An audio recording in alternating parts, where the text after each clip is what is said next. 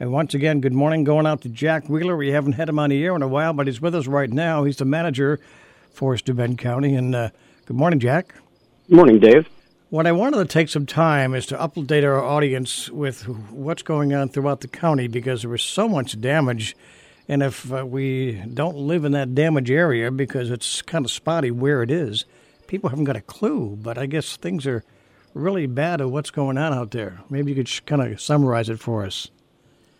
Sure, yeah, just, I mean, tragic and unprecedented. I'm talking to people who have worked in emergency services, transportation.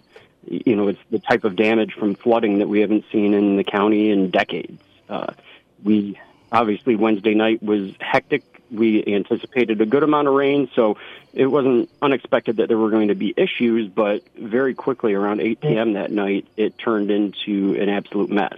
Uh, road closures, and then especially along the Tuscarora Creek, along four seventeen, for folks who are familiar down there through, you know, Canisteo, Jasper, Woodhull, Addison, the Tuscarora Creek was rising to historic levels. Wow. Uh, everyone was monitoring. We had over seven swiftwater rescue teams who were activated, including the team from Bath, who did a phenomenal job. Uh, and, and they, between them and fire and police, you know, just doing, you know, heroic efforts, uh, we're able to evacuate some people uh, in a really dire situation.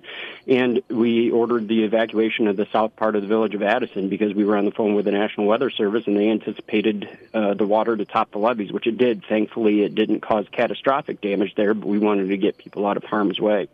Uh, just a tremendous amount of damage to roads, bridges, uh, and homes, most importantly, homes and uh also, the Jasper School uh, is it, it, it's it, it really is unusable right now. Uh, I walked through it on Friday, so yeah, just, just unprecedented and, and very very sad. What's the plan for Jasper-Troupsburg students as school is just around the corner? Yeah, so uh, I think they put it out. You know, we didn't want to preempt them and wanted them to be able to handle the messaging, but they put it out, I believe, on Friday, that the plan is to use the old Greenwood School. Thankfully, in Canisteo Greenwood, Tom Crook and his board, uh, in addition to the Jasper-Troupsburg folks, Leanne Jordan and her folks, uh, are just coordinating tremendously. The ja- uh, the old Greenwood School, I think it's been closed ten years now, but, you know, the mechanicals, all of those systems are, you know, in really good shape. Uh, there has to be some inspections and a little bit of work done, but it's actually a very usable building, so, and it's not that far away. You know, you're talking probably seven miles from Jasper, so that looks like a very good alternative as opposed to having to go to Hornell, or one of the options we were looking at were mobile trailers, uh, mobile classrooms, and that obviously is not a very good option. So it appears that the Greenwood School is going to be a go, and they're working very hard at that. But it, it, it really is just unbelievable in terms of the damage that happened. Again, we're talking to Jack Wheeler, county manager, about the situation in Steuben County. Now, is the state of emergency still in effect in some areas? It is, it is, and we're doing that for a number of reasons. Obviously, we want folks to be careful traveling now. There's no travel ban left. There's detours all over the place, both on county roads and State Route four seventeen down there uh, in those towns. Uh, so people need to exercise caution while traveling. But uh, and county crews, state crews are doing just an awesome job, working all weekend long, uh, rebuilding roads, uh, especially County Route eighty-five, County Route thirty-one. Uh, County Route eighty-five is in Tuscarora, Addison, Woodhull area.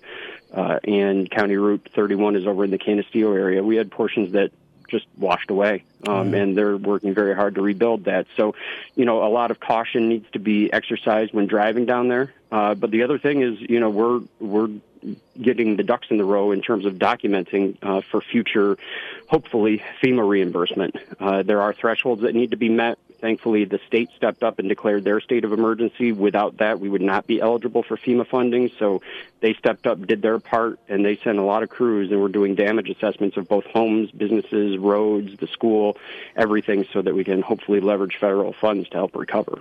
Well, that'd be a big help, that's for sure. And from what I understand, and correct me if I'm wrong, nobody got hurt or no fatalities.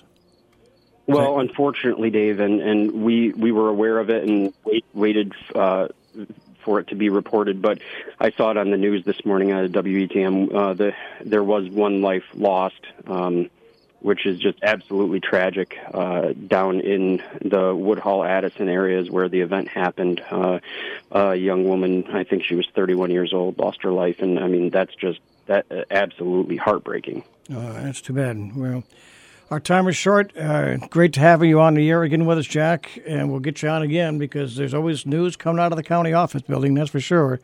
And uh, we will talk to you again, okay? Thank you, Dave.